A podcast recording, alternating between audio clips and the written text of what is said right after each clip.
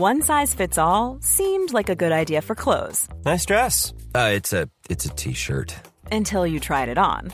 Same goes for your healthcare.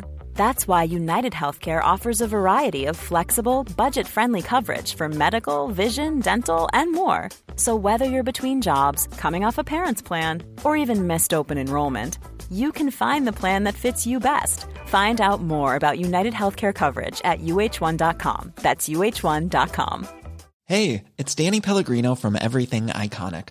Ready to upgrade your style game without blowing your budget? Check out Quince. They've got all the good stuff shirts and polos, activewear, and fine leather goods, all at 50 to 80% less than other high end brands. And the best part? They're all about safe, ethical, and responsible manufacturing. Get that luxury vibe without the luxury price tag. Hit up quince.com slash upgrade for free shipping and 365 day returns on your next order. That's quince.com slash upgrade.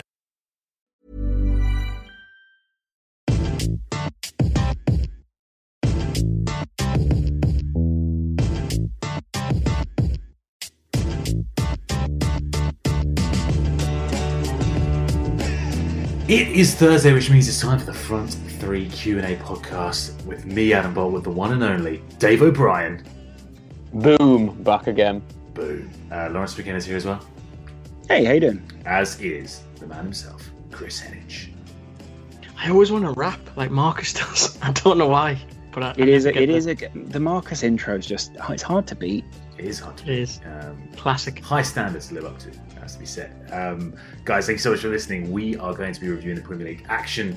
We're also going to be talking all the latest transfer news, a lot of transfer uh, bits and bobs going on. We're also going to be doing a little preview of the FA Cup this weekend, as well as taking your questions from Twitter. Before all that, though, we have to do whole of the week. Comment of the week, whole of the week this week is Who's Trev? Uh, who wrote in on iTunes, left us a very nice review, and it simply says, What a great podcast. Statman Dave, what a specimen. The world of stats will never be the same. Thanks, guys, for a fantastic podcast and for getting me to and from work. Who's Trev? Thank you very much sir, for your review. Dave. So many questions, so little time. Dave, are you driving this man to work? He works somewhere else actually. Um, so I've rented out the, uh, the kitchen during the day. 'cause I'm so skid these days. So it's yeah, it's me and me and Trevor pals. It all makes sense. It all makes sense now. Uh, Trev, thank you very much for your review. so that's what he knew. The specimen that you did was in the fridge. Specimen. Yeah, Okay. exactly. Uh, what a review. Uh, deservedly hold of the week. If you want to be hold of the week, do get your reviews in on iTunes. Uh, leave us a little rating as well. Be very much appreciated. Um, right, let's talk Premier League. Of course, last night, Tottenham Hotspur beat Chelsea 2 0 at White Hart Lane, ending uh, their chances of a 14 game winning run uh, that would have equaled the record. Of course, they have got the 13 game winning streak, which uh, equals uh, the record in a, in a single season. But a fantastic win for Spurs, um, given the animosity between the two clubs now. Obviously, fantastic to end that record for Chelsea.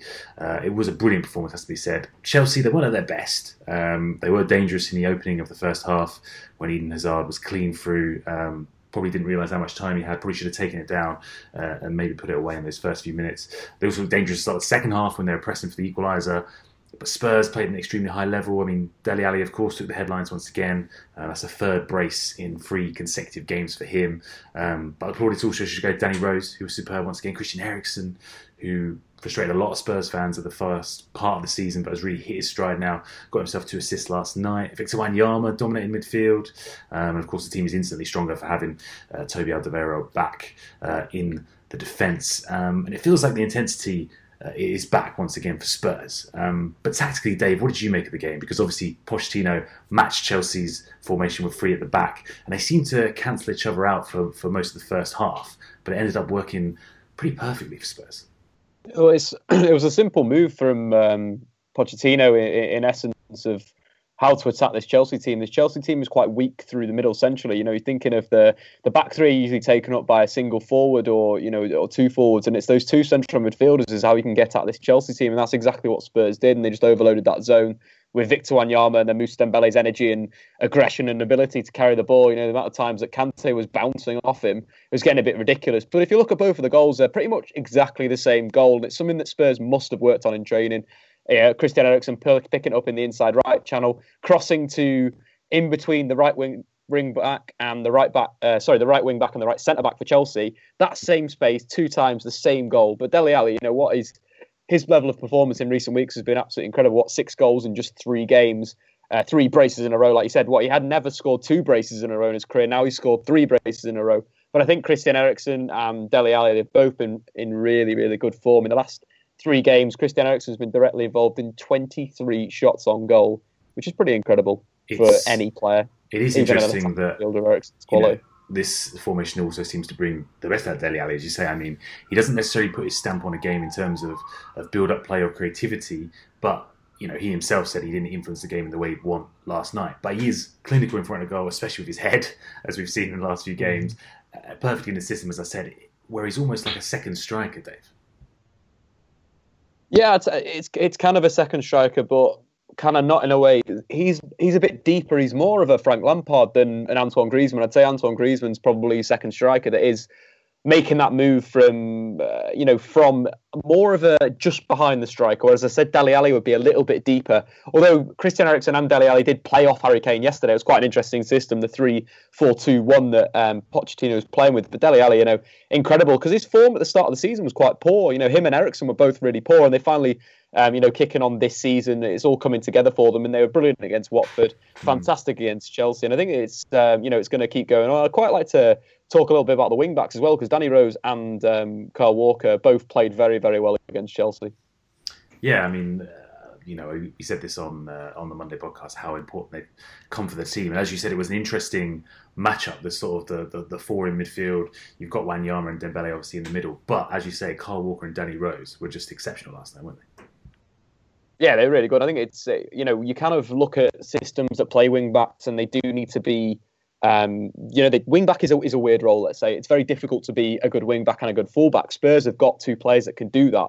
Both, um, you know, Kyle Walker and Danny Rose. I think the battle was um, the big battle was Danny Rose versus Victor Moses, who's played very well this season, but for me got a little bit exposed. Got exposed against Manchester City in, in a similar way, where they were exploiting his defensive um, fragility and and his sometimes his ball watching, both of the goals, you know, you could say he was ball watching. He potentially should have picked up Dele Allen. It was similar. There were a few times where City got in behind him um, with clip balls over the top. But I thought that um, Alonso did very well. It was just Victor Moses versus um, Rose where it really sort of Spurs had that advantage because the battle between the other two was brilliant. Uh, Rose, uh, sorry, Alonso versus Kyle Walker. It was a fantastic battle of fitness, of one of them getting forward, one of them defending. And I quite like to see that. And I do like back three formations. And I think it's something that um, you know, uh, the Premier League will start to do a lot more over the next few seasons. I think we'll have a you know a tactically very very diverse league with the managers we've got. Is it always back threes though, Dave? I mean, it, it's not. Um, that's what I was uh, almost finished a documentary on Pochettino, and uh, there's been a lot of talk in that about the versatility of his formations and sort of how long that's been around, and sort of you know that that's uh, harking back to the 80s and uh, you know Argentinian football, those sort of things. But uh, how the back three is really a back four, but Pochettino makes it so much more fluid. I think that it's definitely a, change in system. You know, Pochettino does play a certain style of football. You, you know, you do play high octane. You do play in one half of the pitch wherever the ball is when you've not got the ball. You know, you press very high, and I think you can apply that to any formation. I think that's what um, Pochettino's done so well is that he can switch between a, th- a four and a three and a, a five at times yesterday, and they still play the same aggressive football, and they still know their roles on the team, and that is credit to Pochettino in terms of him being, you know, speaking to the players obviously in training and identifying what they need to do because it was the different system against Watford. They it was a clear three-five-two, and this was a clear three-four-two-one. So that flexibility that Pochettino's showing, and you know, the game before that they played a 4-2-3-1. So they've played three systems in the last three games. They've won all of those three games, and they've played very, very, very well. And it's incredible. Pochettino, what a manager! Hey, really- do, do you? Sorry, Adam. Uh, Um, do you think it's so much that um, because I, someone um, was saying to me the other day, "Oh, uh, I can criticize Pochettino. He's not very versatile, um, or he doesn't change things uh, fast enough." And obviously, that's been proven to be wrong this season. But um, it's almost as if people are misreading what Pochettino was trying to achieve. Um, why do you think there are times where it looks very clear, and why do you think there are times where it looks less clear? Because uh, it's only now that I'm really looking at it and trying to analyze it that it seems a lot more clear. I've had it explained by a number of sort of professionals, those sort of things. But the the interesting thing is that someone said the other day, it, it isn't even so much about the formation for Pochettino. It's about the like you say, like the roles within that formation. So it's not it's not so much the shape as the way the way that the players operate within the space. Well, you know, you look at the the how Spurs play in the final third. It's all short tempo, high octane passing, a lot of runners. You know, from wide areas. The fullbacks do exactly the same thing as wingbacks. You know, when they're playing the four-two-three-one, the the three behind the striker get very narrow and the fullbacks overlap. They do that in every single system. They'll do that when they're playing three at the back, when they're playing you know three-five-two, whether they're playing a three uh, four-two-one like they did last night. It's the same sort of roles for the players, but there's just like different numbers in there. That's why it's so fascinating. That's why it's so brilliant. You know, you look at the four-two-three-one. They play it very narrow in the final third. You'll see Eriksen, Alli, um, and Son if he's playing, or Lamela last season, all very very narrow. You look last night instead of playing three attacking midfielders, they just played two, and that's yeah. you know, and that uh, ability to be so versatile and uh, play the, play the same sort of roles within the system. And I think it's the what works so well is that last season some of the best stuff was between Dele Alli and Christian Eriksen, and all they did last night was instead of playing them with another player in attacking midfield. It was the two of them, and they combined the same way that they've always always been combining. I think that's credit to Pochettino and how he's got these players playing because yeah, I think Spurs are they're ranked ninth, I think, in terms of wages in the Premier League, and there's a direct correlation between wages and where you finish in the league. So Spurs and Pochettino are massively outperforming where they should be in the Premier League right now, and they have been doing that for a number of seasons now. So credit to Pochettino, Argentinian football at its finest. Pochettino, he's magic, you know. Um, as for Chelsea, as Dave said, they'll be disappointed to concede basically the same goal twice. Uh, Dele Alli, as Dave said, finding space between Azpilicueta and the, the right centre back. Um, obviously outplayed on the night, but at the same time, as Gary Cahill was pointing out after the game, they have equalled the record for consecutive uh, wins in a season. Obviously disappointing not to match their overall record, um, and they do still have a five point cushion at the top of the table. Um, with that in mind, Laurence, I mean, are you buying into the the talk overnight that the title race has been blown wide open now with six teams sort of competing for the title? Um, well, I think six is a little far. Um, but I, I mean, I, I, never thought it was closed. Um, so I, I, I, don't think it's been blown wide open. Well, Robbie sense. Savage was saying, "Let's hand the, the, title to Chelsea now. You know, just get it over and done oh, with." Sure. I mean, well, Robbie Savage's league, I'm sure, would be an excellent one. Um, Ryan Giggs would be top every time. Um, although I've heard Ryan Giggs also likes other positions. Um, the, basically, uh, I, I, never think it has been closed. Uh, that you know, we knew that at some point Chelsea were going to get, in inverted commas, found out. Um, and it's it is so fascinating when teams. I do wonder how much being on the cusp of something affects a team mentally. So you know the the 50 game streak that Arsenal got so close to, the record that Chelsea got close to. And they, they, you know, they were they were so close to it, and they were playing so well in such good form. They did go in as uh, as, as the side that should have won it. Yeah, I mean, it was.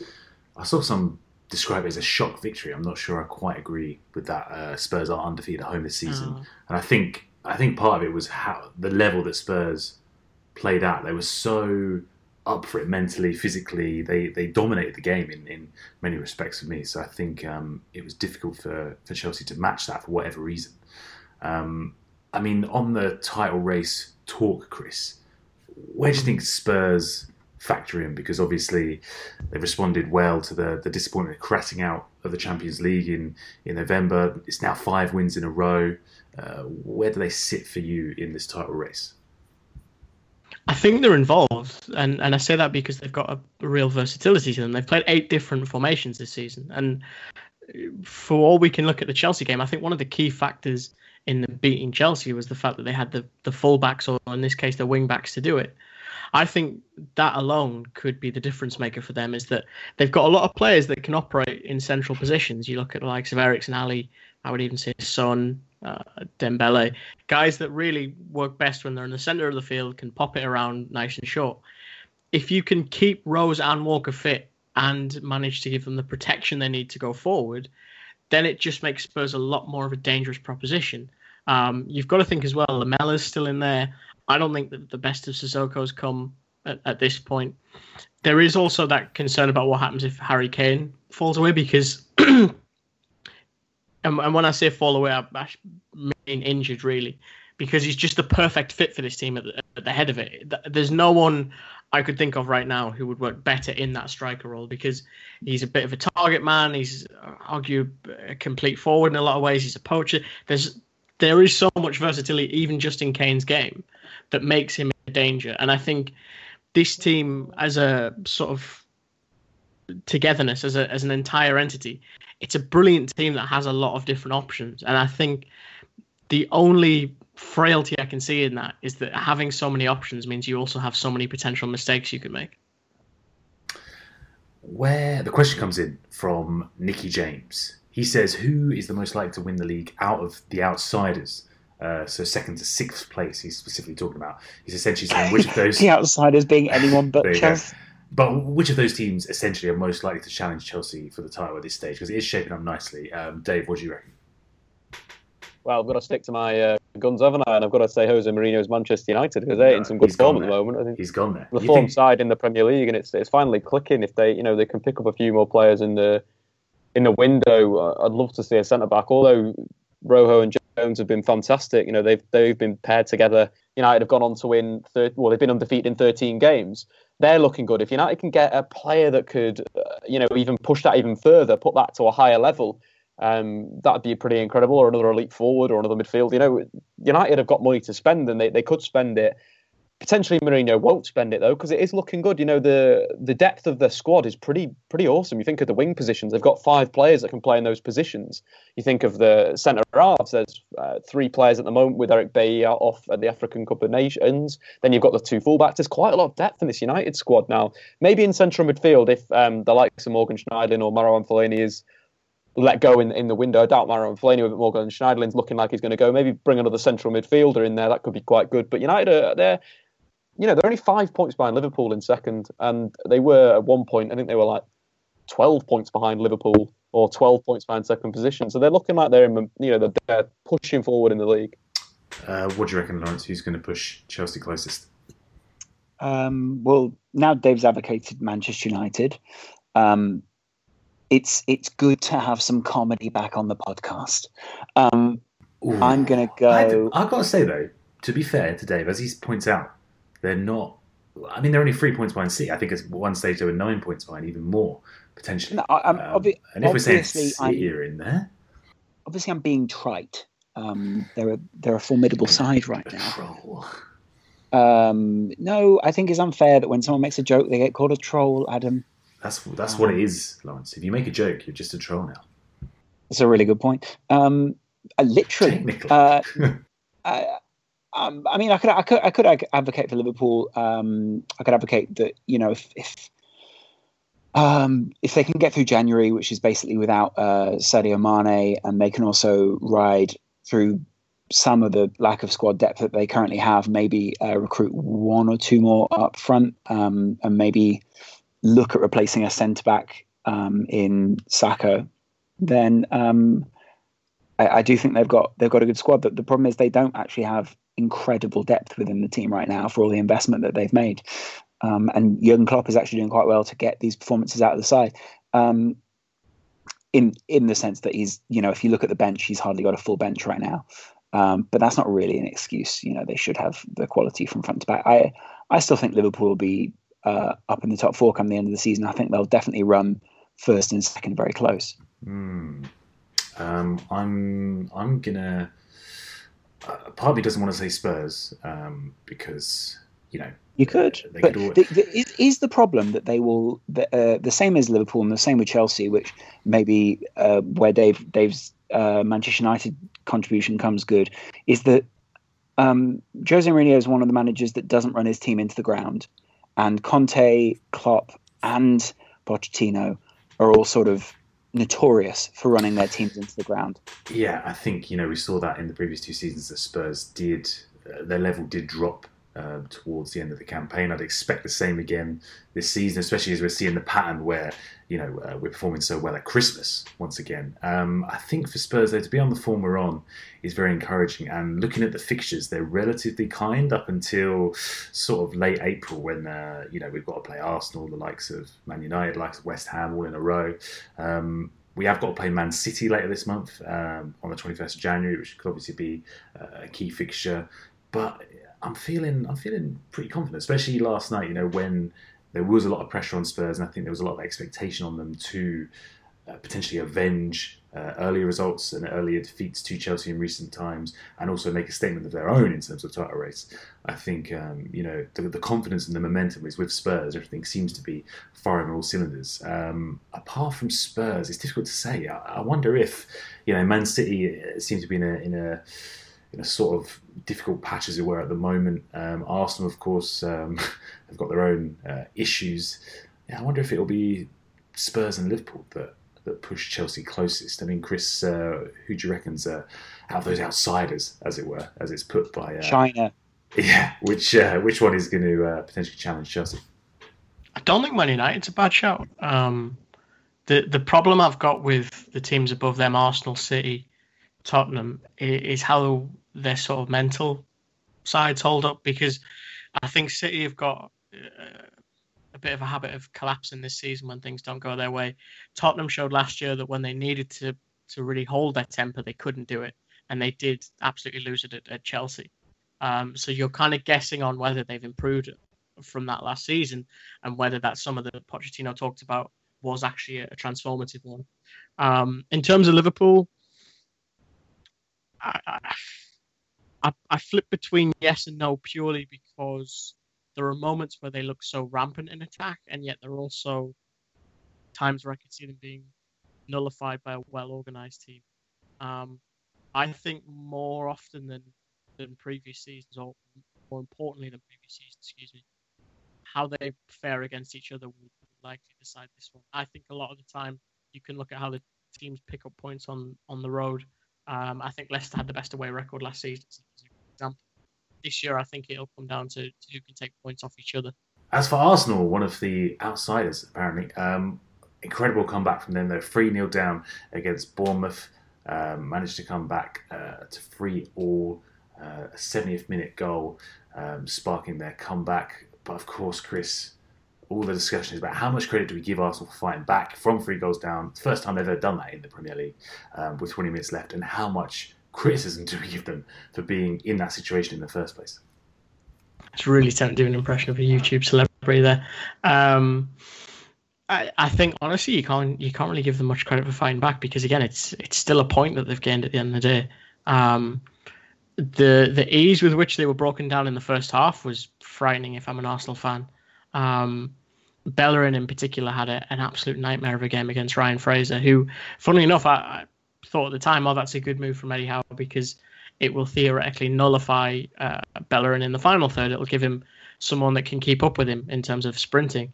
Whereas actually, the problems were all on Bellerin's end in, in, in the defensive third. It was nothing to, to do with stopping him in the attack. So, no, I think it was a really poor performance from Arsenal. This is this is the problem, and this is something that I've wrote about this season. Is I, I just I don't think they've got enough character in the ranks. I know we always want to try and break things down and talk about the um, you know the, the tactical side of things. I think there's a genuine character issue there in terms of players who can can really stand up when when the wind is blowing against them a bit. But I also think there's an issue with pressure. I think that team is far too um,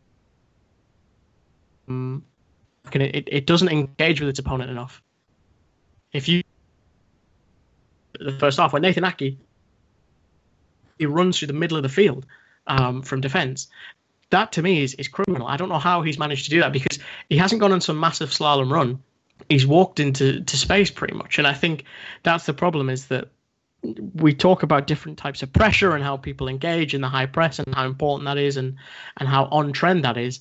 I don't think Arsenal have any kind of press really. They just seem to to sit back and expect the opponent to make a mistake, and it's that kind of complacency that I think far too often costs them when a, an opponent performs higher than expected. That's the thing, isn't it? I mean. Uh, Kris mentions certain uh, YouTube celebrities, as it were. There, I mean, Arsenal fans weren't happy, Lawrence, with their record against top six teams this season and in previous seasons having been so poor, they do need to secure the points if they are going to challenge for a title against the rest of the league. Uh, and obviously, with Chelsea losing a day later, this result does feel even more disappointing, and you are getting that familiar Groundhog Day feeling once again. Um, yeah, uh, I, I, also think with Arsenal though, uh, it what's funny is they are similar to Spurs in that sense. I think people do misanalyze uh, Wenger quite a lot. I think they misanalyze some of the ways that he, he plays sometimes.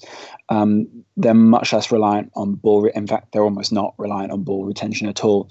Um, Arsenal um, and the way that they the way that they do play now has changed a lot from back in the day, even maybe a, a decade ago. Obviously, uh, but I think a lot of people still sort of apply those same models to Arsenal.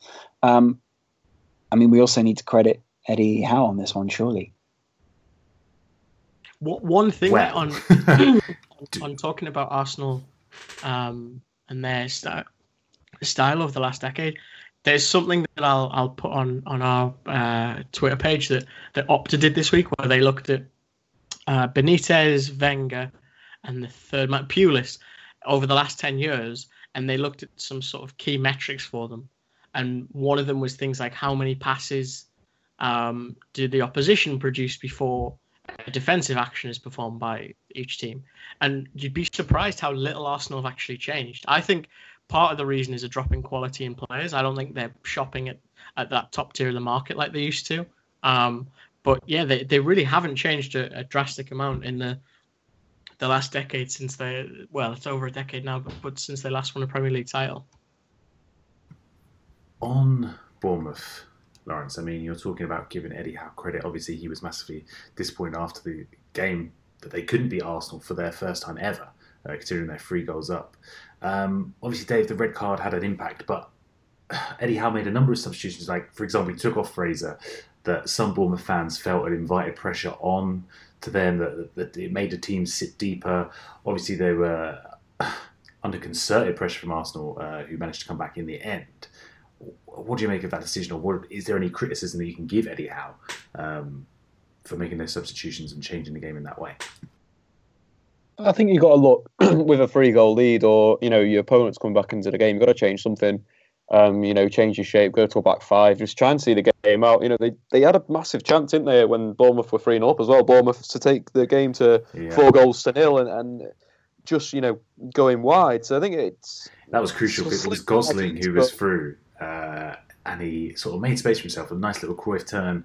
Just sort of uh, didn't get the, the angle of his shot right, didn't get the angle of his body right, and moments after that, obviously, uh, the red card came, which uh, which obviously turned the game on his head. So, yeah, a defining moment in many ways.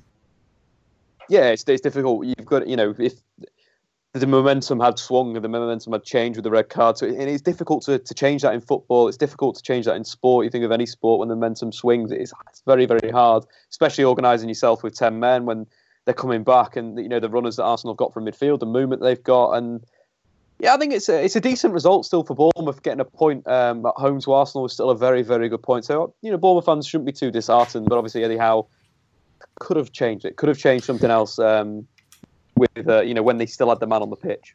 On the same point in context, you have to say you have to appreciate almost how far Bournemouth have come. On the day of the game, uh, on that day in 2009, Eddie Howe was taking caretaker charge of the club uh, in his first match at Bournemouth. They were second from bottom in League Two, so obviously 91st out of the 92 Football League clubs, you know, and here they are. Um, it's just an incredible journey for them. Let's not pretend that they didn't spend the money. They of spent course. a shitload of money for their for, in League One, in League Two, they they absolutely blasted the competition out because they spent most the most money in the Championship. They were very very competitive with money. Want their record signing that South African striker that pretty much like played like four or five games and then was uh, chucked off somewhere else. But yeah, it's a good story and it's a good that young managers get the chance. You know, Gary Gary Rowett, uh, the uh, Birmingham manager that got sacked, and now Gianfranco Gianfranco Zola's in. When Rowett was, um, you know, his last game, they were seventh in the league. They're now you got sacked. Now Zola's in there in the 13th. I do like that um, clubs are supporting um, young managers. We've got to remember that Bournemouth have spent a bit of cash. To be fair, Rantie only cost two and a half million. Even in the Championship, that's not a lot. Yeah, but that was back in the day when that was quite a bit in the Championship. That was before we were seeing Ross McCormack flying around for 20 million or whatever. It's only two, three years. It's really not that much in the Championship. It's like a decent fee for a team. I wouldn't say it's a. I wouldn't say it's the the exorbitant way that, that you're paying it personally.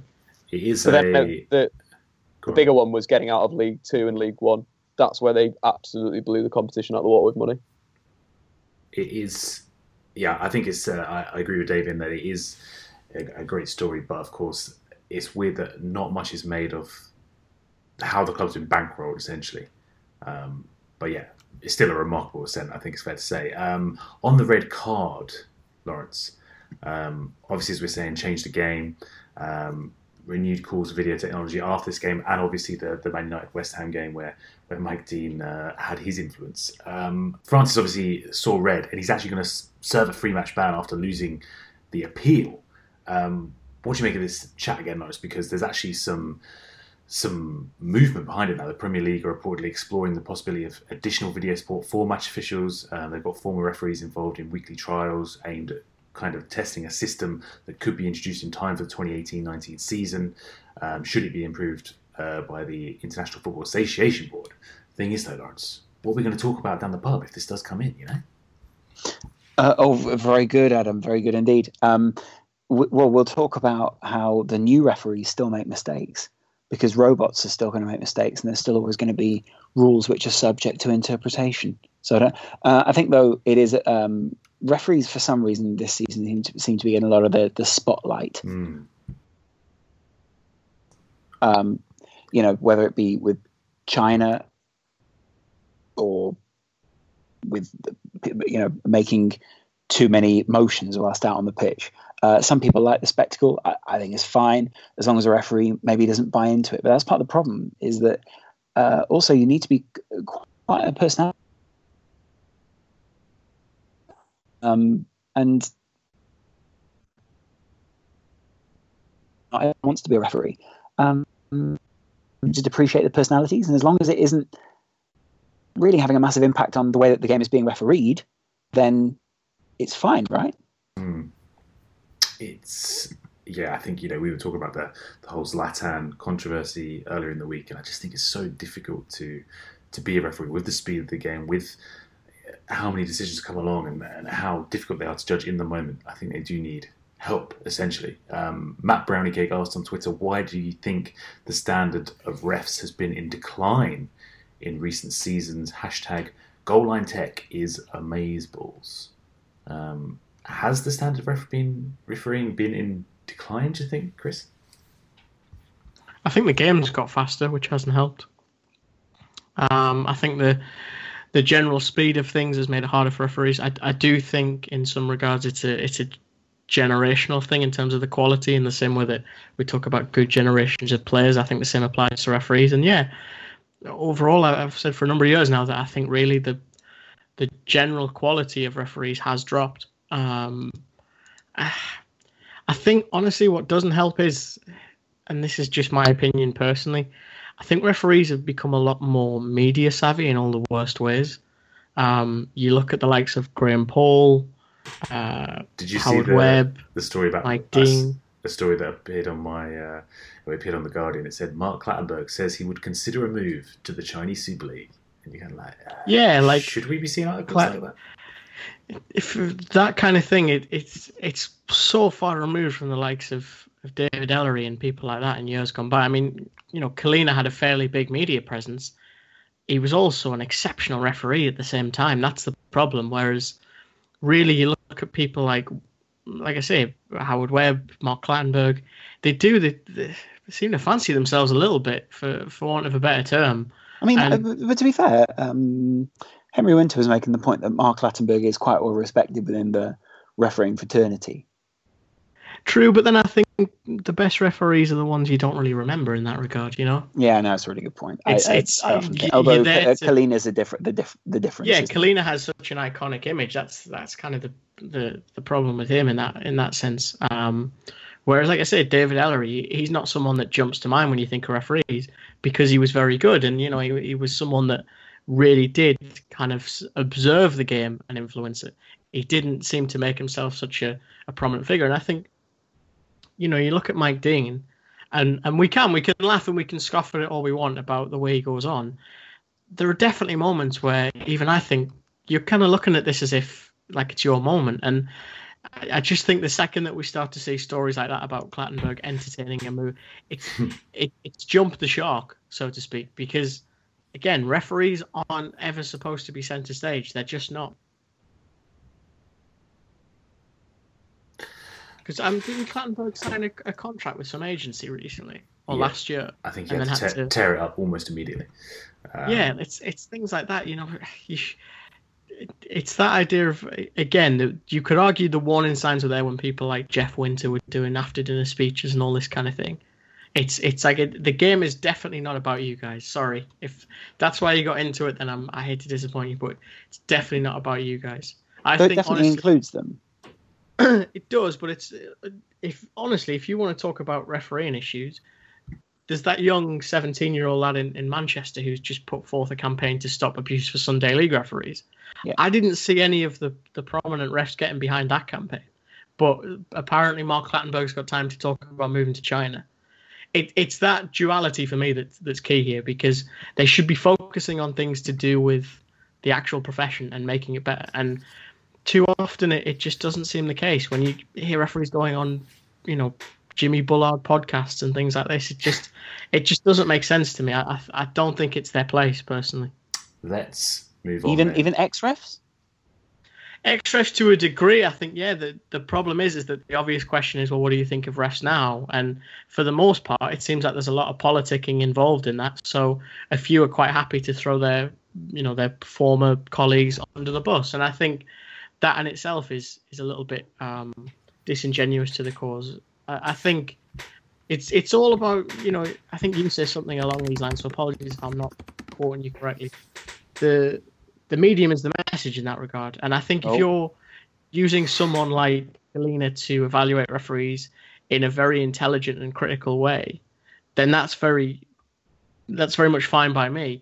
If it's kind of salacious stuff and it's all very vacuous ways in, in which I'm seeing it at the minute, then I don't think it has a benefit personally. I think it's it's stroking egos at that point. I think sometimes we try and transfer some of this stuff um, from the online world uh, to the real world, and vice versa. We try and um, transfer some stuff from the refereeing world. And the this more referees are the most serious side of football essentially because they get there to enforce rules or at least remind us of them. Um, and then when you try and sort of put it in social media, or you have them going on a wacky show, or you you know have them trying to make sound bites, then of course you're going to come out sometimes with stuff which isn't properly thought through. And I think sometimes we sort of feel as if referees and all these people are being presented with no lens to it. And actually, Mm. I think there is a massive lens over the referee as well. And just because the referee is such a straight laced, sort of serious figure, a lot of people just sort of think that therefore that's the only way that they'll be represented. There's no way you could bastardize the way that they um, are represented. And, you know, it's not as if ex refs have got their own agenda or have their own ideas about the way that the game should be refereed or their own politics to play. Um, and I think sometimes that can get sort of lost, especially in a refereeing conversation, like I say, where it's a more serious um, sort of subject matter or lens. Let's move on to Crystal Palace 1, Swansea 2. Uh, massive win, obviously, for the Swans, Kris. Uh, Paul Clement officially supposed to be watching this game from the stands, having been appointed earlier in the day. Made and his then way they down started winning. yeah, made his way down to the dugout for the second half, though. Uh, managed to, to get his influence and his stamp on the game. Um, quite a, a new manager bounce there. Um, you know, we spoke on Monday about the difficult, you know, the difficulty of taking that job, how it's a Mm. risky one to to sort of um, take on. Uh, do you think there were signs of encouragement though for, for Paul Clement in terms of avoiding relegation for Swansea? There were. There were also. I saw real fine margins involved because there's there's a decision um, for a penalty that goes Swansea's way, and it, it's things like that where you you stop and say, okay, they they've got the victory, but we're going to take such a superficial reading away from this in two three days time when realistically there wasn't a huge swathe of improvement and and in fairness like I say, Clement hasn't had, I don't think, a training session, hasn't had games with them at all. But already we're looking at, oh, look at the new manager. There- There's there's so many ways to easily paint this um, as, as being Clement's influence. I, I really do think that it'll take until February until we see what kind of influence he's realistically had. Because at this point, a, a lot of it, or a lot of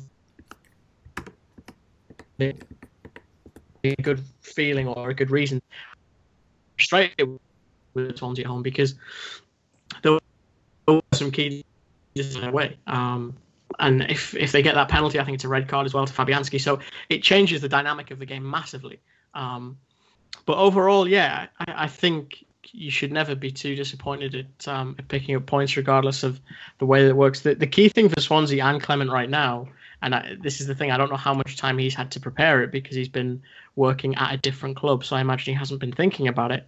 Is what players can they get in because they need it. I would say four, maybe even five players if if they want to make a really good fist of trying to stay up, because they might pick up a, a victory here and there, but to actually build some consistency, I think they're going to need one, maybe two centre backs, maybe a pair of midfielders. And a forward with a bit of pace, not a winger type like Barrow or, or Routledge, an actual centre forward who's got a little bit of pace about him, something to stretch teams, and someone who can actually just mix it up from from Llorente because Llorente is a very static forward, and it's great if you can get Sigurdsson and that like throwing balls in for him. But teams will just push up. They'll they'll just keep a little bit of a higher line, and I, I think there are, there's a little bit of need for versatility in that final third with Swansea.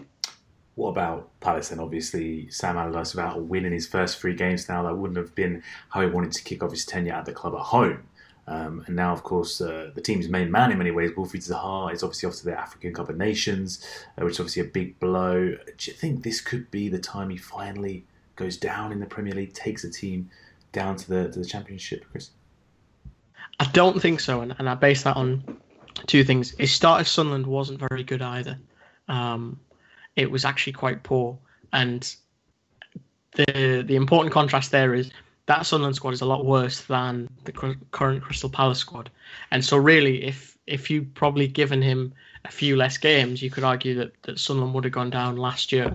Um, I think that key difference, as I said there, is the quality in this Palace squad. It, it takes a little bit of time, I think, for Allardyce's methods, as simple as we might think they are, to really kind of sink in with the players and and forge something. But once he gets that discipline and organisation, which is kind of the foundation of everything he does, then things start to look much better. And because he's got those players with quality, the likes of Zaha, the likes of Townsend, that's when things can start to change, along with the a real massive aerial presence, which is Christian Benteke. I'm curious how he handles Zaha personally. I mean, we look at someone like JJ Okocha and, and say, you know, he did such wonderful things with him, it should be fine. If Zaha's not willing to be industrious and work hard going the other way, I could see a little bit of a uh, coming together there with the two of them. But overall, yeah, I think even the likes of Cabaye and you can list off the players that Palace have got that are quality.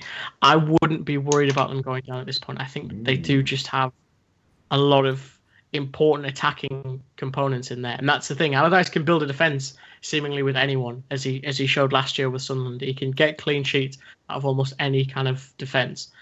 It's how he does at the other end, and he's got fantastic players in that sense. Mm, hasn't quite got the best out of Benteke yet, but you'd uh, you'd expect him to do so as time goes on. Um, as we were saying, obviously Paul Clement, the main man at Swansea now, but Bob Bradley still in the news. Uh, Laurence, why is that? Uh, well, I mean, he's got, rightly so. And I think it, it is unusual to keep a manager in the news for so long, and so maybe it's worth sort of paying some attention. I think some people in the media feel he's been hard done by by Swansea. We sort of alluded to it on the podcast. There's a few rumours going around in the um, media tumble dryer, if you like, that um, not everyone was colluding in the same uh, direction at Swansea, and that a few people um, don't seem to have favoured Bob. Um, so you know, I think for that reason he's been given a voice because I think some people do feel he's been hard done by. Also, I think there's a bit of um, kind of pro A English speaking, B American bias, and see the fact that Bob is actually quite good at engaging the media himself and has some people who um, are around him. Like obviously we've sort of experienced that firsthand ourselves. That if Bob sees criticism or sees something that he doesn't necessarily think is right, then um, not more often than not, but at times he's going to want to step out and and correct it. Um, so it's as simple as the fact that Bob maybe feels like he's been hard done by at Swansea and wants to um, wants to set the record straight, essentially. So, what was the actual? What was the actual uh, report? Uh, Bob Bradley to the Norwegian national team. You what? He's been Bob's been linked to the Norwegian national team. Oh, has he now? He also said, which I thought was quite funny. Um, obviously, obviously there was a story that came out and uh, people said that his players were calling him Ronald Reagan, and Bob said, I'm paraphrasing. This is a great one. I can assure you, not one of those players knows who Ronald Reagan is. Wow. Which is Cutting. That's That true, is cutting. very cutting. Um, but yeah, he has been linked to the Norwegian national team. Um, he's still really highly thought of in Norway. In fact, the sporting director, whose name is escaping me, at Stabæk, um, was pitching him for the national team uh, long, sort of, not even 10 minutes after he'd been uh, let go by Swansea. So he was spotted in Oslo. Um, said he was visiting friends, which don't believe for a second. Um, and the talk is he has an offer on the table. I can exclusively reveal on the front three Whoa. that our friend of the show has an offer from Norway that he can take if he wants. There you have it, guys. Um, yeah, interesting one. That yeah, very interesting one. Um, friend of the show, Bob Bradley. So uh, we wish him all the best for the future. Um, let's finish up the review of the Premier League with Stoke winning two 0 at the Britannia Stadium, ending a five-game winless run in the Premier League to move above the visitors. Watford uh, also playing uh, free for free. Apparently, everyone's doing it now. Uh, apparently, gets the best out of Peter Crouch, uh, who of course scored once again. Um, he's apparently been offered a new contract, or is going to be offered a new contract at Stoke at the age Makes of sense. 35, which, uh, as you say, just makes sense. Um, one win in eight for Watford, though, uh, not quite getting dragged into the relegation battle. Um, and there are certainly three worse teams than them in the league. So you'd expect them to stay up, but still worrying form for them. Um, could all be could all be to blame, though, Laurence, uh, on witchcraft. um, are you talking about the story involving um, strong suspicion that Mm. Isaac's success uh, and his injury problems are down to a witch's curse? It's everywhere. Witchcraft is everywhere in the game. Got to open Adam, your eyes. I kid. like I like that you're a believer. First of all, um, I like that you've taken it on board. Um, his people are beginning to think that it is some people who are not happy with his progress, who are chasing him with evil witches. Mm. uh, I'm led to believe by an African news source, an African website, I'm told. Um,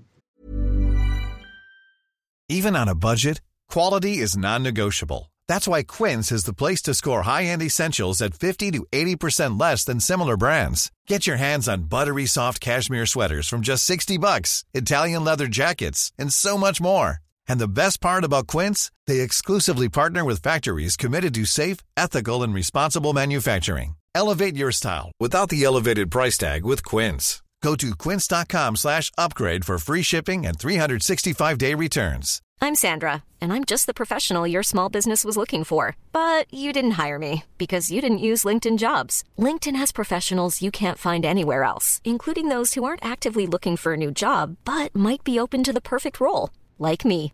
In a given month, over 70% of LinkedIn users don't visit other leading job sites. So if you're not looking on LinkedIn, you'll miss out on great candidates like Sandra. Start hiring professionals like a professional. Post your free job on linkedin.com/people today. They are suspecting juju against the boy, uh, which I think is kind of magic. Um, and literally, the, the, the thing would be that, I mean, you know, obviously, um, there are a few different approaches to this. One would be sort of um, a psychological one. I, I just wonder what, like, when it sort of gets to this point that it, it all gets very fluffy and hazy, doesn't it? Like, what? That's probably the Like, witchcraft. What, no, Yeah. but, but what would you do though if someone came to you and said, "Oh, sorry, you know, there's a spell," I've put a curse on you. or yeah, no, just sort of like, "Oh, sorry, can't can't come to work today. Why? Um, witchcraft. having trouble with a witch. Maybe it's a cultural thing, and I'm not. I don't mean that from a sort of xenophobic point of view. I mean that from um, uh, just a, a sort of like a, you know, I mean it, it's slightly a misinterpretation of culture kind of thing. And I wonder how many people in the media are more than willing to kind of eat it up, Mm. um, uh, uh, us included. Um, it is funny. It's it's interesting. I think um, unusual, but uh, Wasn't there a rapper who used to put curses on teams as well in the I think he, I think he still does, isn't it? Little B, uh, is it Something Lil like that. um, and he basically um, curses basketball players. Yes. That's just bizarre. Um, um, and and genuinely, I think uh, basketball players buy into that. From success to failure, Mike Phelan also this week uh, sacked after three months in charge. Uh, only one win in his last nine games. So Hull have decided to make a change. He can't help but feel that Kris is. It feels a harsh decision in that many of the problems that are facing the club are not of Phelan's making. No, they're not. they're not at all, and and most of them we've outlined before, so I'll not go into them in too much detail. Other than they lack quality and numbers.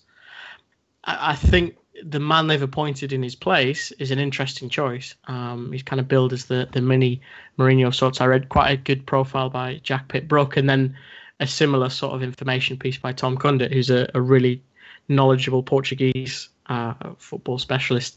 So I, I think if I'm a Hull fan, I'm, I'm a little bit optimistic as to what the new man can bring because he seems to have something about him. Um, the mini Mourinho, as, as he's kind of been dubbed by some. Um, but I think it, it, again, you could almost apply it to um, that same thing with with Swansea. Is they need numbers in January. They need to make signings, and and the other difficulty comes, and I've spoken to teams about this and, and recruitment staff specifically. It's such a harder sell in January when you're struggling because you've got to put either relegation clauses in there or you've got to give them assurances that if things go pear shaped, they can get out. And it just com- really does complicate deals in, in a lot of different ways. Um, so it's it's a big ask, not just for the coach. I think for all of them. Um, they've shown flickers of quality, but again, it, I, I don't think it's it's any other problem than they just lack it across the park. There's key positions, centre back um, being one that they don't have enough quality and or enough experience let's look ahead to the FA Cup then briefly before we get into part two. Uh, first up, perhaps one of the most eye catching fixtures of the weekend is Manchester United against Reading Kris, which sees a return of Jaap Stam to Old Trafford. You wrote an article about this uh, for Yahoo today. I did. Mr. Mr. Jaap um, had his Man United career ended in a petrol station by Sir Alex Ferguson, who told him he was leaving. Wow, um, unceremonious yeah, it's one of the few things that Sir Alex has, has admitted was a mistake in his career that he should never have sold Stam, which is an interesting one. Um, but but yeah, when he was tired, it was it was kind of a left field appointment. It, it's almost a nice transition from Hull to this because he didn't have any uh, managerial experience in that sense. He'd assisted at young Ajax and uh, his first club's Zwolle as well, but he was hired by the club's director of football, who again knew him at Ajax but is is kind of orchestrating a little bit of brilliance down at, at Reading because they haven't got a lot of money to spend. There's a lot of uncertainty off the field with the ownership group and all this, but they've managed to get the likes of John Swift in.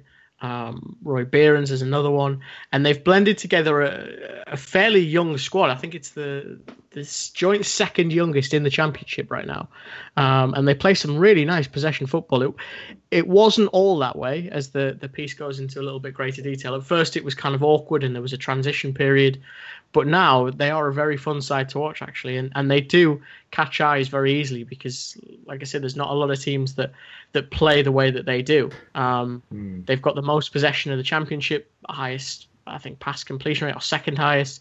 They really are up there in, in that sense. And again, Stam is very he's exactly how you'd expect him to be in the sense that he's very stern, but he's also very sure on his ideology. Now, that could be something that trips him up in the future, where he lacks the flexibility that we talked about with Pochettino and the ability to be versatile.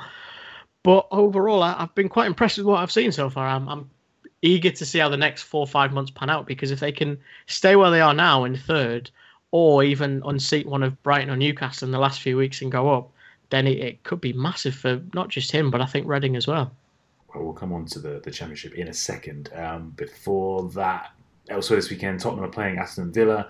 Um, obviously, with the form they're on, you'd expect Spurs to win that one. Hopefully, a chance to see some squad players, the likes of Vincent Janssen, maybe Moussa Sissoko starting as well.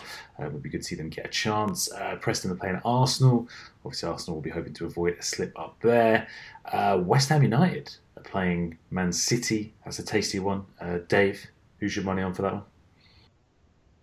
Oh, Man City definitely. West Ham United not been great in recent weeks. Um, they've been struggling uh, to find form and fitness. Michail Antonio playing up front against Manchester United. So I think they're still looking for a striker, obviously, the folding. But yeah, I think Man City have got that one. But it depends whether Pep rotates his team like he did in the League Cup. Because if he does that, West Ham could, could nick something. So I think it's all on Pep Guardiola's team selection. If he fancies it, City will dominate. If he doesn't, then Mm, the could be Hammers a- could be making it to the next round. could be another awkward post-match interview for Pep there. Um, Birmingham, Great, we can read it. Playing Newcastle United. Uh, how are you feeling about this one, Kris? Hmm.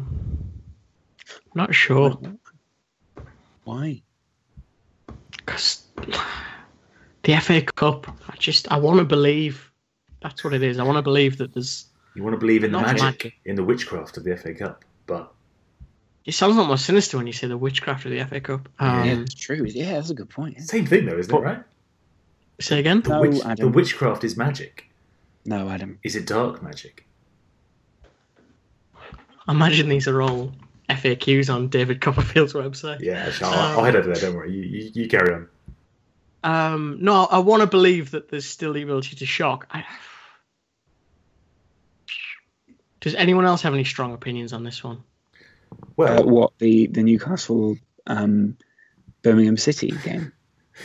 safe to say, no. Um, It's well, it's, it's safe to say that Rafa has got history in the competition. Obviously, um, it's also safe to say that Birmingham City themselves have got history in the competition. Um, so this you- is the you've sort of- problem. Newcastle haven't won in that competition for I want to say six years now, possibly longer. So that's what I'm saying. When I want to Bloody hell. believe in the the magic of it and that it can still exist and you know have something to play for after January. Are you trying to build Newcastle as the underdogs here? A little bit because they've got a shocking record in this competition. They really have. It's a terrible. The thing is, they are they are away from home, so that they, in Yeah, that that normally sense, helps. But there's no helps. Shelvey. That's the other problem. Can uh, you give us a little Yes, I like update on the championship, Kris? Because John Gibbons writes in on Twitter. Can you chat a bit about the championship? Not heard you talk about it much on a show. Uh, perfecto. What would you call that emoji? What's that like? Okay emoji. He's gone for. Oh, like the the the closed hand thing. Yeah. Yeah, that thing. I prefer your description personally. Yeah, I, I think it's officially. The, I think it's the cheeky Nando's emoji. I think. Um, yeah, Kris, give us a give us a little update on the on the championship. So at the bottom, you've got Rotherham, Wigan. No massive surprise there. Wigan play some nice stuff from time to time, but they can't put the ball in the net. Um, at the the midpoint, you've got Villa slowly climbing, kind of stumbling every now and again. They're a decent enough side under Steve Bruce. I just think that again they wasted a lot of money in the summer. They they didn't really know what they wanted to do. They bought the likes of Tshibola, who who doesn't really seem to play much, even though he looks, I would say, one of the, the better midfielders they've got, better than Westwood at least, because he's actually got some some legs on him.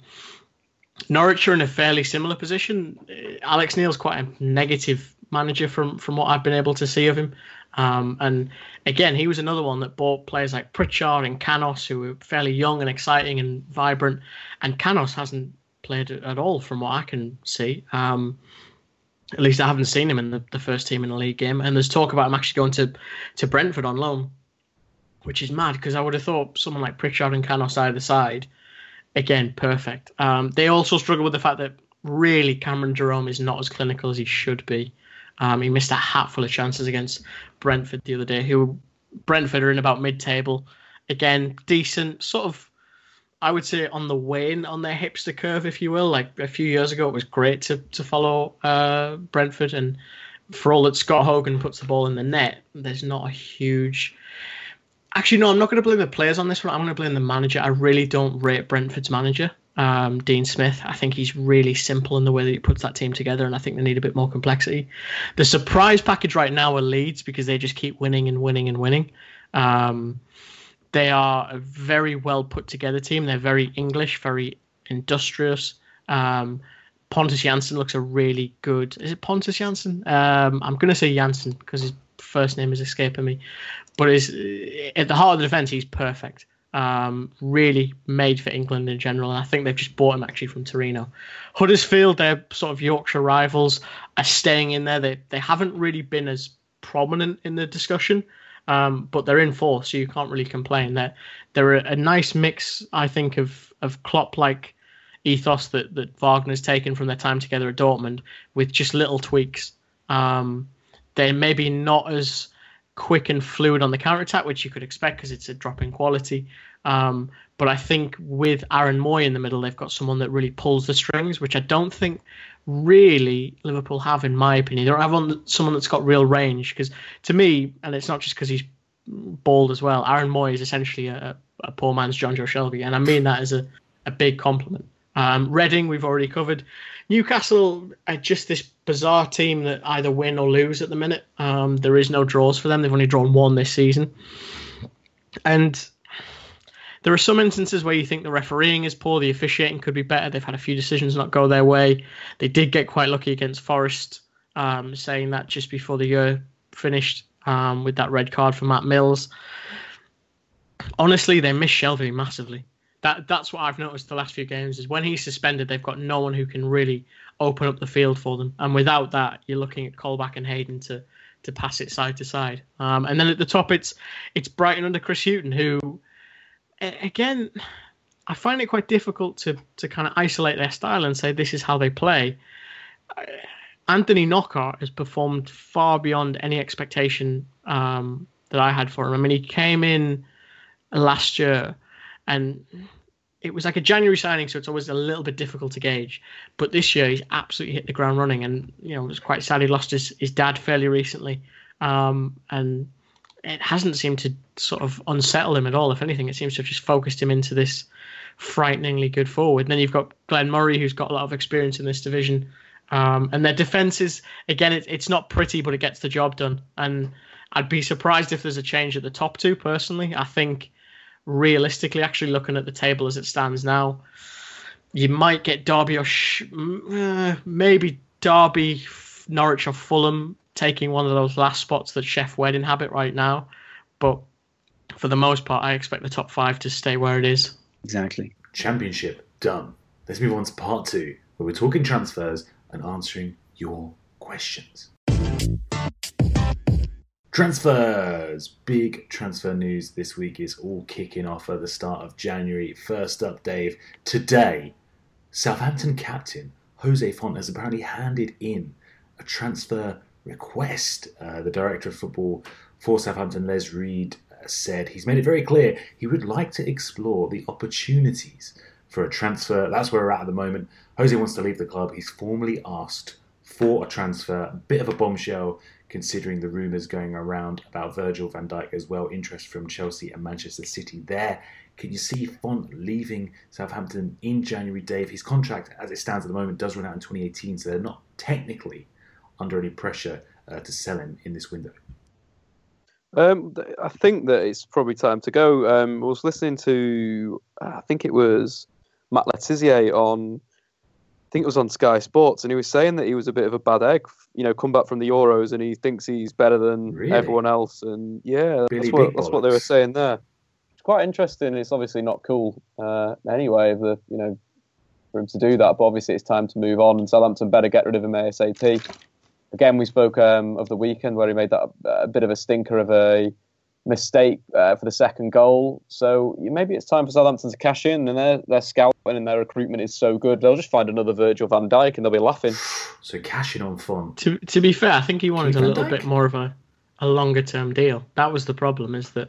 I think he wanted a little bit of. He's it's that awkward position where he's reached an age where really you can't justify giving him a long term deal. The but Les Reed. He wants that. Les Reed said that he was offered contracts. Maybe they weren't to the length or, or to the to the standard that he wanted. But uh, apparently, Les Reed tried to set the record straight today and say that you know Fonte has turned down a number of offers. Um, he wants to leave. Um, it'd be mm. interesting to see if he does indeed go and uh, manage to keep hold of Van Dijk. Um, as for the other news this week, Jermaine Defoe dominating the headlines. Chris um, Mackham talk writing in. Do you think Jermaine Defoe will go to West Ham? The Hammers have reportedly have a six million pound bid for Defoe rejected earlier this week. They're apparently willing to bid up to £15 million for Defoe, uh, but Sunderland will continue to reject any offers. Uh, Defoe is one of the few assets you'd potentially say Sunderland do have that could bring in money, could raise funds to improve the squad in January. Well, but do they you sell him for 30 and then you buy um, uh, you buy Martial for 20. What about in reality, uh, Chris? In the real world, uh, what does Sunderland do No. in this situation? Uh, not Paul Merson's world. Come on, Uh, Paul Exactly, Merson lives in a exactly. little word too. Um, I really enjoyed watching that clip, by the way. Yeah, it's a really Um, good clip. It, It was it was from a- I thought, I thought it was from a taxi parallel universe. I thought it was from a, another bizarre world. But um, He's literally like a man who is discovering football. but, but in, He's in drive. our very everything about his reaction said he'd sat up the night before drawing that oh out. god, Yeah, yeah, yeah. He thought he was a genius. Yeah, in our very real world, though, Chris, can can Sunderland afford to, to sell Defoe? no, Really? they can't. Definitely can't, and they won't. Um, I, I could see him going in the summer, definitely, because uh, again, he's at an age where he's probably planning these last three, four years because he's never really been about um, sort of speed or pace. I don't think, in, in at least in recent years, he's been about finishing and position and that kind of stuff. Um, so he's probably got three, four years in him. I'd imagine he wants to go home at this point. He's, he's kind of been to Toronto. He's been in Sunderland a few years. He's bounced around a little bit. Um, West Ham, from what I can gather, feels as, as close to home for him as possible. So I imagine in the summer he might push for it. I don't think he would do it now. I think he has a lot of respect for, for Sunderland as a club, and I think he would be happy to to see out the year, see what happens. Um, it's, it's interesting in that I don't think it would be, from what I've heard from West Ham fans, it wouldn't be a massively popular move because of the way he tried to leave the club all those years ago, the way he agitated for a transfer. Um, him coming Mm. back would not potentially be as well received as uh, as you might imagine. Um, I can see that. West Ham fans are never happy. I, I think honestly though, the whole Defoe thing, the Dembele thing, it opens up to a wider point that West Ham's recruitment strategy is utterly bizarre to me.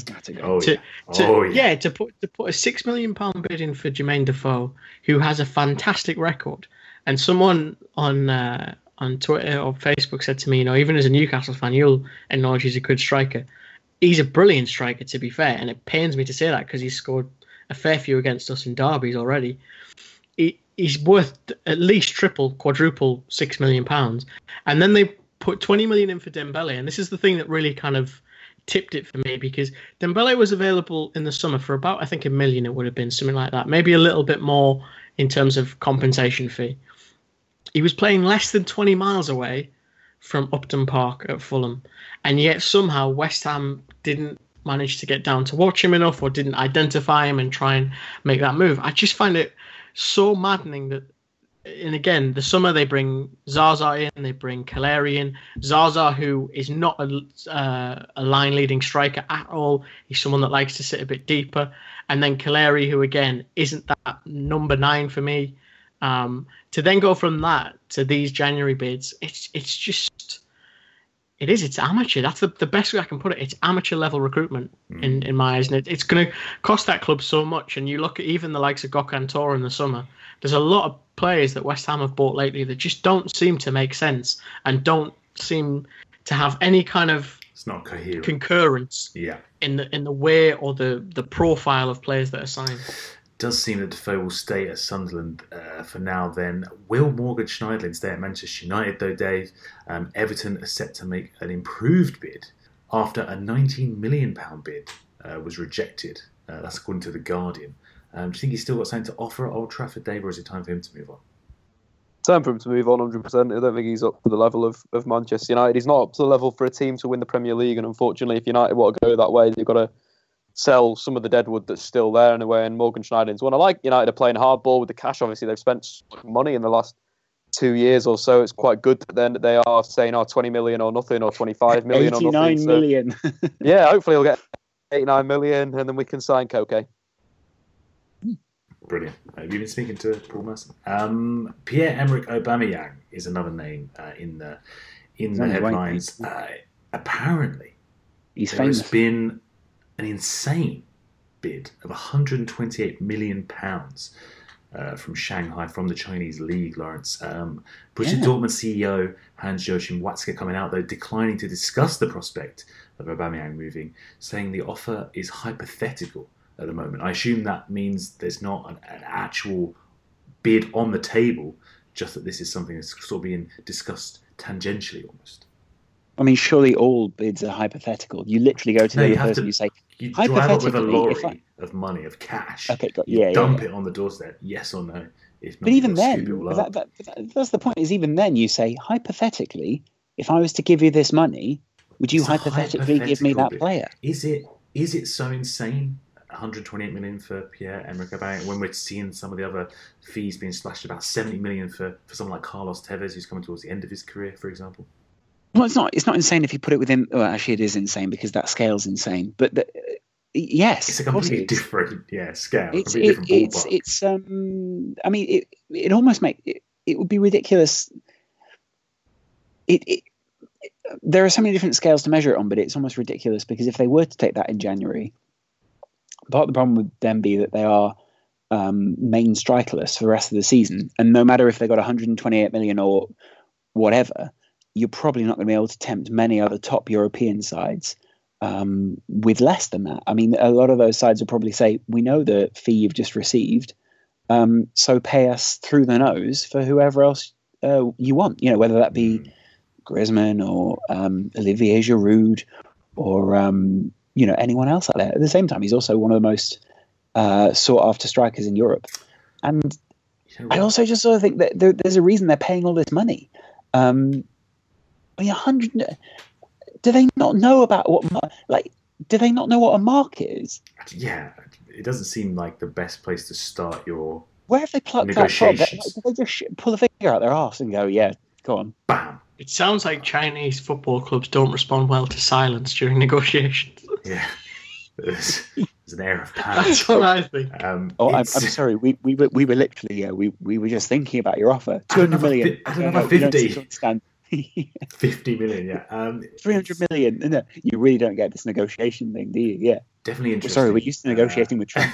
definitely an interesting one. All purely hypothetical at the moment, apparently. Um, another one that is As are all purely hypothetical, um, coming from famed Twitter transfer source, um, Gianluca De Marzio. Um, as it says on his website, questo sito contribuisse all'audience de Sky Sports. Um, so I think he's on Sky Sports in Italy. Um, he, he is a man uh, very renowned, I think it's fair to say, in uh, certain spheres for his transfer news. He's come out with an exclusive today, Dave. Conte and Llorente could be reunited at Chelsea. Um, the report is that Batshuayi could possibly go on loan to West Ham or Crystal Palace in the window, and they could bring in Fernando Llorente. Now, That's a good one. An interesting one, but surely once again, it's not going to happen simply because Swansea can't afford to lose someone like Llorente, who could potentially be their primary goal scorer this season. Yeah, I think it'd be a, a strange one. He obviously played under Conte before, but I don't think he didn't have that much game time. He was never the the focal point of that side after leaving Athletic Bilbao with such a fantastic record and um, you know a fantastic number of goals that he scored there. You know, he only scored something like you know just above 20 goals for for Juve over that time. So it'd be a strange move him. It seems like he's finally fitting in at Swansea, and uh, you know with new manager coming in, it's probably it'd be clever for Swansea to keep him and look to build around him um, with their you know with Sigurdsson in behind or something like that. So yeah, I, I don't really see that coming off at all. Do you think it would be a similar mistake to the one that they made a few years ago, building around Michu, and then Michu sort of left or got injured? It is. We're talking about a lot of strikers here who could have made a big step up if they'd been offered a big deal. You know, Llorente could have gone. I mean, he did He make a always deal to Juve, Spurs but for, a- for but it, it yeah, and, and Liverpool. Or, you Mm. know, I always thought how good he would have been un, under a manager like Rafa Benitez, especially uh, with so many Spaniards surrounding him. Um, and then you know the same with Jermaine Defoe. Jermaine Defoe never made that jump. He was at Spurs, mate, for a number of years. Uh, Yeah, mate, he famously never made that. Like I say, goals he never made one- that jump to a significant club. Right, let's uh, let's move on, guys. The transfers are done. We need to get into the questions. So many questions this week on Twitter. Thanks so much for sending them in. Let's start with King Mick at Jew Bechet. Uh, who can Manchester United buy as a long-term replacement for the aging Michael Carrick, Dave? Mm, I think uh, there's a number of replacements. Victor Wanyama taken from No Spurs. chance, mate. No chance. That'll be good. Um, maybe pop over to Monaco and sign Fabinho. He's been playing more of a ball playing central midfielder this season, a bit more mobile than Carrick, a different player in terms of he's going to go win a tackle or- rather than make an interception. Or, you know, Koke, who I mentioned before. There's there's loads of players that could potentially step up. I would quite like to see Victor Wanyama with um, under Mourinho because that'd be you know power in that midfield. Paul The Pogba, world, Dave. Victor come on. Wanyama, and then Antoine Griezmann ahead of that. That's just like filth. That's you're in Paul Merson's head. Is all I'll say. Um, let's move on to the next question. Morton Christensen. Uh, he says, "How much is Christian Eriksen worth, and how long do you think he will stay at Spurs?" Interesting question. I was talking to uh, YouTube name drop it. I was talking to Spencer FC himself earlier, and he was You know, basically, ah, you know, yeah, running in the same circles. You know, What's he like in Um, real life? uh, yeah, great guy, wonderful guy. Um, Yeah. But What's he was really in- like? He was interestingly saying that he reckons potentially the Spurs squad is one of the most valuable in the Premier League, and this comes from West Ham fans, so you know it's legit.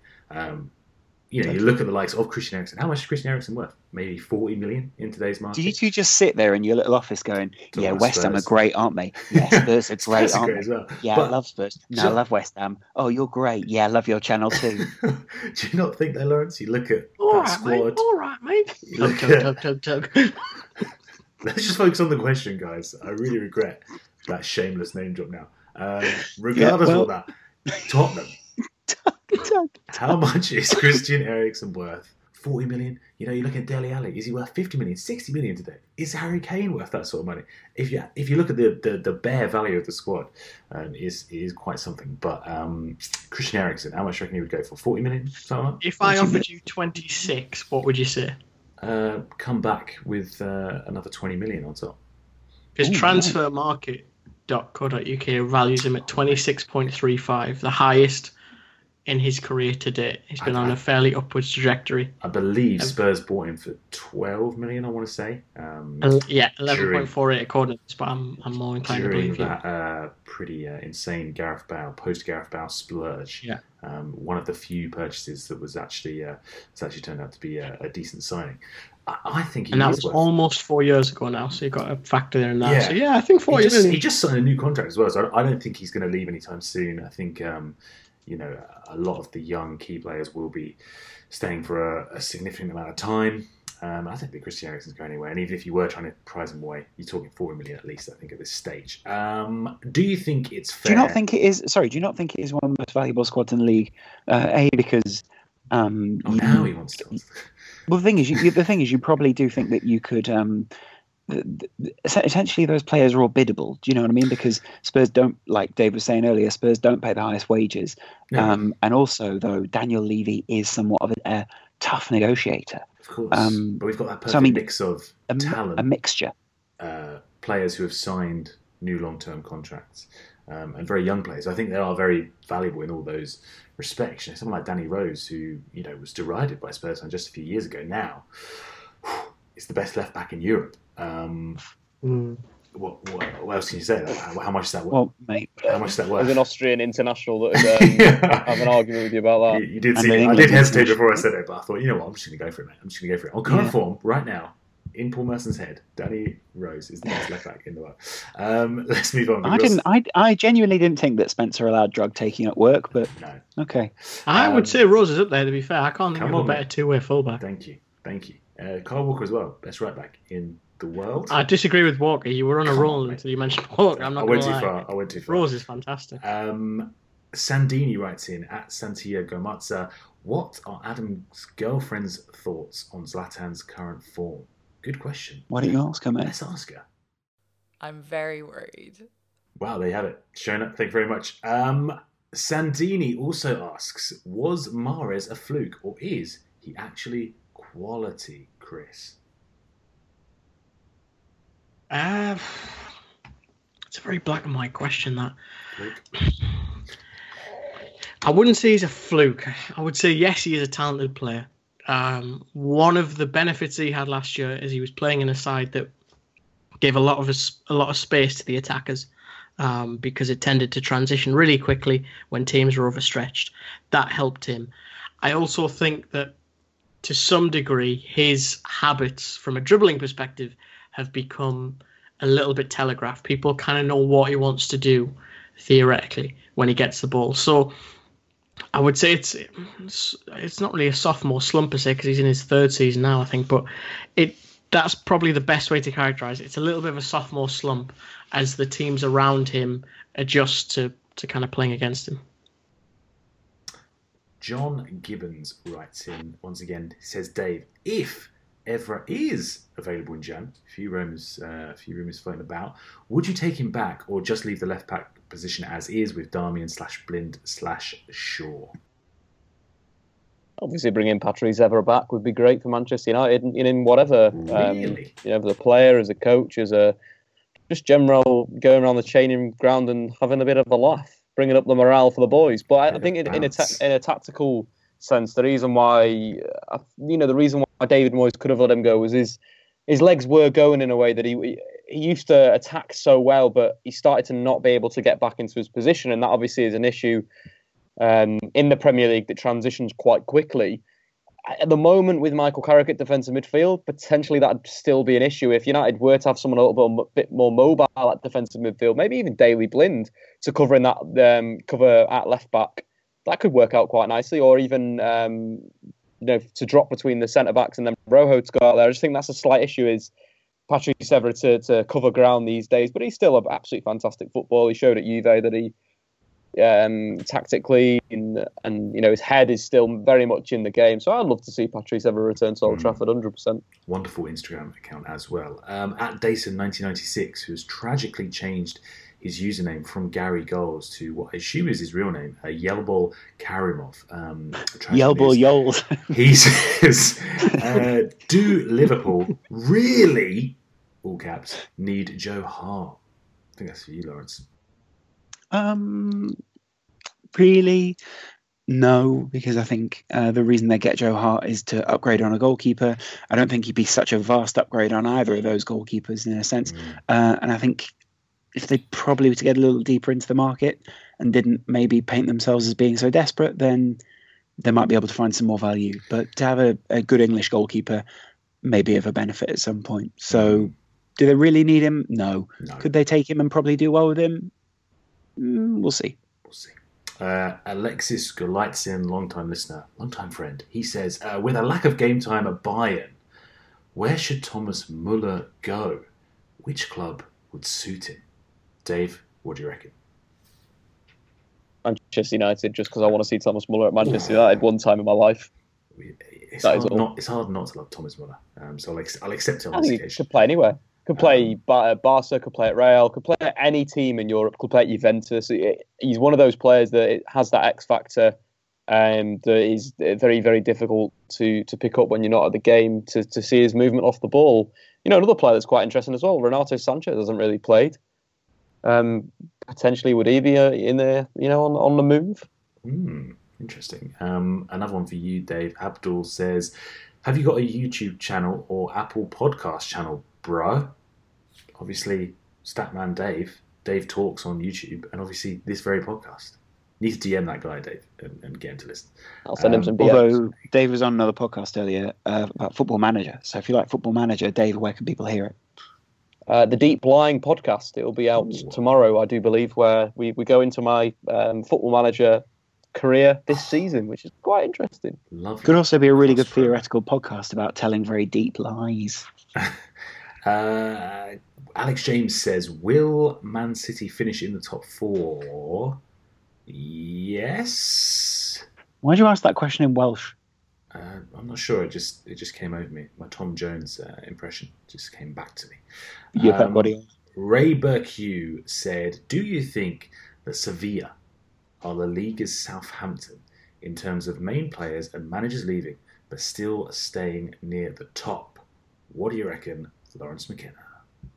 Uh, you, you know what? Um, I think uh, most people probably um, compare quite quite poorly to Southampton in that sense. I think they've done uh, very well for a number of years because of the system they employ and because uh, in many ways they have not matched up directly what Southampton are doing, but definitely um, managed to make a similar system work. Although uh, I'm not sure that they they were the originators of it. Uh, I think another uh, another few clubs have tried to make it sustainable. The problem is Sevilla don't seem to be able to break the next um, level, if you like. Uh, not for long enough, anyway, and that that seems to be the problem with um, most sides who try and break up uh, they the, the duopoly that exists in that league. at Kevin CFC says, which MLS team has had the best off season so far? Chris? Um, there's not been a massive amount of business done, really. My mind jumps to Atlanta United just because they've got um, Almiron, the, the Paraguayan, uh, Kenwyne Jones, which might sound a bizarre one, but in general, the, the, the squad they've built seems quite an exciting one. Um, other than that, I mean, Salt Real Salt Lake have just signed Albert Rusnak, who who mean a lot to Man City fans. Um, but yeah, there's there's really not been that many landmark deals. I was discussing that with someone today. The idea that the league's maybe transitioning away from older type veterans um, on big money. So yeah, it's uh, probably come back to me next month, and I'll have a better answer on that one. What's going to happen with the combine in the next few weeks, Chris? They've got the Adidas combine. Yes, the this is where all the college players um, come and, and try and strut their stuff and, and all that stuff. The the number one pick last year was Jack Harrison, uh, a lovely young lad from Stoke on Trent, um, who actually did really well. He was injured for the first part of the season, but then came in and did fantastic stuff. Former United, Man United academy kid, um, actually. So yeah, there's there's a few guys to come out from that. That should be fairly interesting. It's it's a difficult one to predict unless you're watching the college game regularly, and there are some really good people: Travis Clark, Charles Boehm, uh, J.R. Elkerson, who is a real person, I promise. Um, they all watch the collegiate game with with regularity, um, and will will tell you who the best players are. Mm-hmm. For me personally, I tend to just pick up the combine and then you know base it off what I like the look of there which is maybe a tad harsh. Final question this week, um, that's all we have time for, is from the main man, Varun Joshi. He said, My man. What movie are you most looking forwards to in 2017? A non football question, but I like it. Um, oh, uh, oh, wait a minute. I've got. Some... Obviously, uh, Varun Joshi, you're looking, you're looking at Star Wars Episode 8.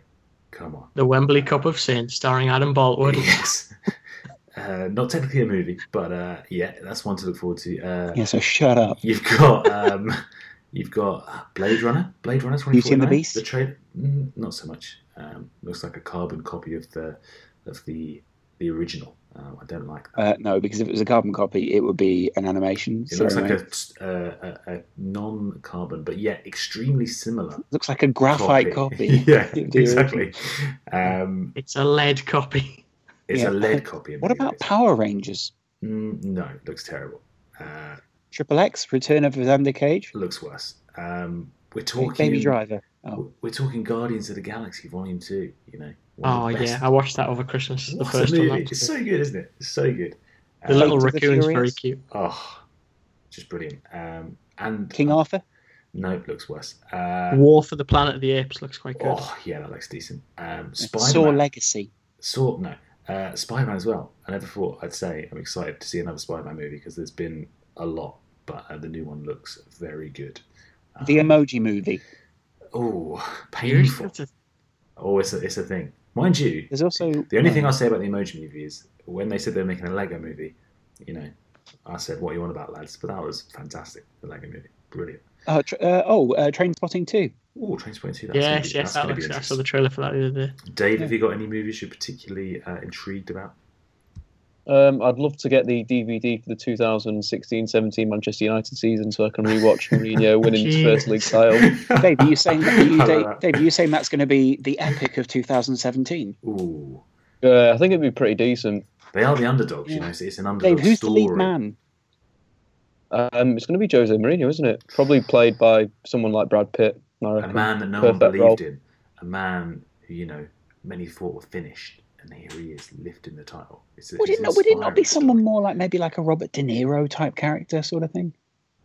Wait, who would play Jose Mourinho in a movie of his life? Oh, Denzel Washington. Be... Mm, he's got the as Mourinho's might. Denzel Washington as Paul Pogba. um, who would play surely, it, I mean, surely it would be someone with um, the the dashing looks. Uh, it would be Ryan Reynolds. I'd love Reynolds. to see Ryan Reynolds as Jose Mourinho. Um, I'd love to see uh, who's the guy. What about I'd Bryan love to see Cranston? Adam, Adam Sandler. No, no. What about Bryan Cranston, one of the finest actors working today? He could bring the intensity, Oh God, the anger. As Mike Phelan leaving before the season. Yeah.